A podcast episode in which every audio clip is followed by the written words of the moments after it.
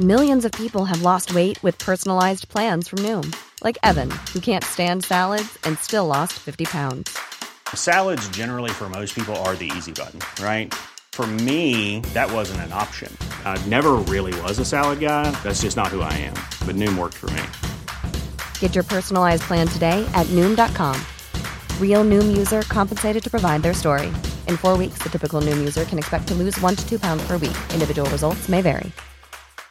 Hey, Dave. Yeah, Randy. Since we founded Bombas, we've always said our socks, underwear, and t shirts are super soft. Any new ideas? Maybe sublimely soft. Or disgustingly cozy. Wait, what? I got it. Bombas. Absurdly comfortable essentials for yourself And for those facing homelessness. because one purchased equals one donated. Wow, did we just write an ad?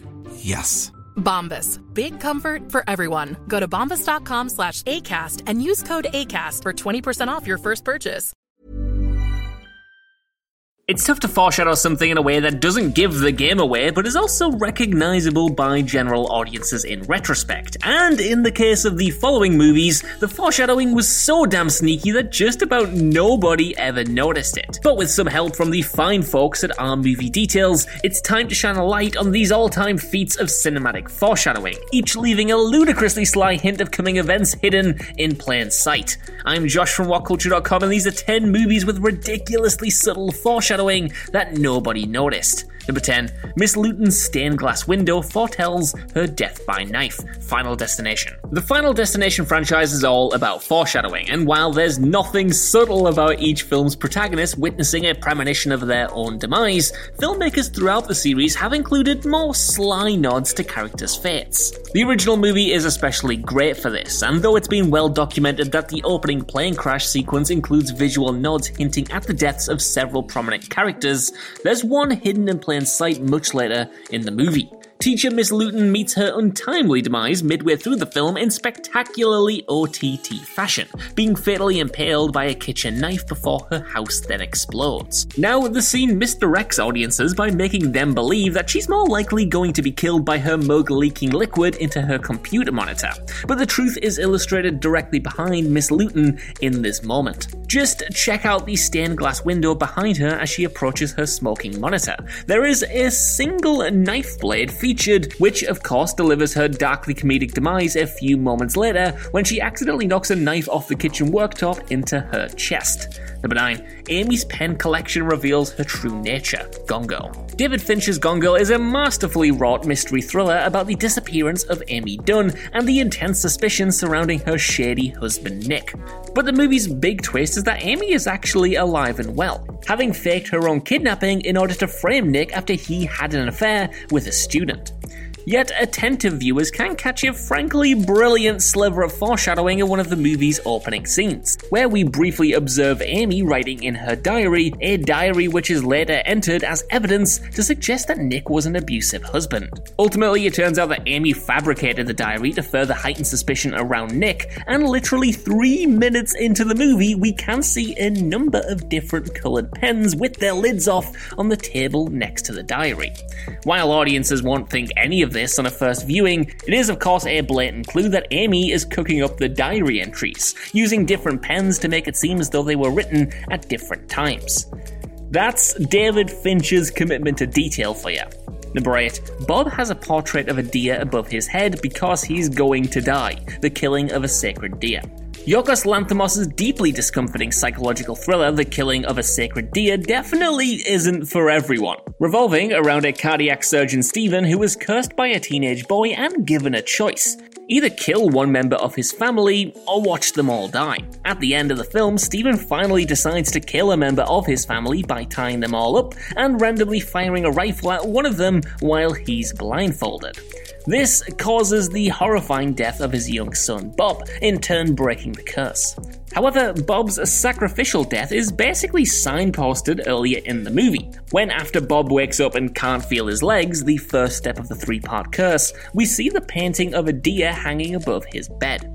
Given that Bob is ultimately the sacred deer who dies in the film's climax, it's pretty clear in its implications, though the painting is also faint enough to be easily missed in the otherwise unremarkable shot. Number 7. Frank's wife is reading a book about getting pregnant because he's infertile, The Departed. Martin Scorsese's Oscar winning mob classic The Departed is wholly concerned with perceived masculine potency. Much of the film is centered around sexual impotence and fertility, what with the clear implication that Colin Sullivan is impotent and his girlfriend Madeline was actually impregnated by her secret lover Billy. A climactic confrontation between Sullivan and mob boss Frank Costello also seems to confirm that Costello was infertile as well, as Sullivan mockingly says to him, All that murdering and fucking and no sons. The shooting script even includes an additional line which was cut from the final film where Sullivan adds, What are you, shooting blanks before shooting Costello dead? Costello's infertility is basically confirmed if you pay close attention to a scene earlier in the film, though, where his much younger wife Gwen can be seen reading a book called Getting Pregnant. Whether self motivated or encouraged to research her own fertility by an anxious Frank, it's clear that the pair have struggled to conceive a baby, as is backed up by Sullivan's taunting comment moments before he kills Frank. Number 6. A musical choice spells out the big twist Hot Fuzz. Edgar Wright is one of cinema's all time great masters of foreshadowing, and his comedy classic Hot Fuzz includes many visual and spoken nods to the movie's balmy array of twists and turns. It is eventually revealed that the serial killer slaughtering their way through the sleepy village of Sandford is actually various members of the Neighborhood Watch Alliance, who collude to kill anyone they suspect might ruin Sandford's chances of winning Village of the Year. There are numerous hints to this hidden in plain sight earlier in the film, not least that when hotshot cop Nicholas Angel is running through Sandford shortly after moving there, the Kinks' classic tune, Village Green Preservation Society, is playing over the top. Beyond the title, the song's lyrics are very much indicative of the movie's big reveal. Reading, quote, preserving the old ways from being abused, protecting the new ways for me and for you. Cheekily, however, Wright fades the music out just as the song reaches this part, though if you're a fan of the Kinks, you'll doubtless have them committed to memory regardless. Hey, it's Danny Pellegrino from Everything Iconic. Ready to upgrade your style game without blowing your budget? Check out Quince. They've got all the good stuff shirts and polos, activewear, and fine leather goods, all at 50 to 80% less than other high end brands. And the best part? They're all about safe, ethical, and responsible manufacturing. Get that luxury vibe without the luxury price tag. Hit up quince.com slash upgrade for free shipping and 365 day returns on your next order. That's quince.com slash upgrade. Wow. Nice. Yeah. What you're hearing are the sounds of people everywhere putting on Bombas socks, underwear, and t-shirts made from absurdly soft materials that feel like plush clouds. Yeah, that plush. And the best part? For every item you purchase, Bombas donates another to someone facing homelessness. Bombas. Big comfort for everyone. Go to bombas.com slash ACAST and use code ACAST for 20% off your first purchase. That's bombas.com slash ACAST. Code ACAST. There's never been a faster or easier way to start your weight loss journey than with PlushCare. PlushCare accepts most insurance plans and gives you online access to board-certified physicians who can prescribe FDA-approved weight loss medications like Wegovy and Zepbound for those who qualify. Take charge of your health and speak with a board-certified physician about a weight loss plan that's right for you. Get started today at plushcare.com slash weight loss. That's plushcare.com slash weight loss. plushcare.com slash weight loss. Number 5. Linda's rage issues are literally spelled out The Mitchells versus the Machines. The recently released animated smash hit The Mitchells vs. the Machines features a scene where the malevolent virtual assistant Pal scans the Mitchells for perceived character flaws. The screen then fills up with a laundry list of hilarious flaws, most of which pass by too quickly for anyone to take them in without pausing the movie. Though we don't know it at the time, this scene is also basically revealing how the Mitchells will be saved at the end, by listing the flaw secret rage issues in the bottom left corner of the screen. This turns out to belong to the otherwise buttoned down Mother Linda, who reveals her inner rage monster during the film's climax, basically going full Mama Bear to save her family from the machines. 4, Dex's Laboratory spoils the ending, Signs. M. Night Shyamalan loves to toy with audiences and includes sneaky narrative hints in his films wherever possible, though perhaps his most subtle feat of foreshadowing occurs just 15 minutes into his sci fi smash hit Signs. At this point, Shyamalan focuses on Graham Hess's young daughter Bo while she's watching the cartoon Dexter's Laboratory, the episode Don't Be a Hero to be precise. In the scene, a Martian gets hit with a rolled up newspaper before Dexter is dunked headfirst into a fishbowl. And lo and behold, how do the Hesses defeat the aliens in the movie's climax? Well, Graham's brother Merrill beats up the alien with a baseball bat and then spills water on it. This foreshadowing was only recently unearthed by a keen eyed Redditor, confirming that Shyamalan's good movies just keep on giving even two decades later. Number 3. A broken Thor mural is cracked across the right eye, which he loses. Thor Ragnarok.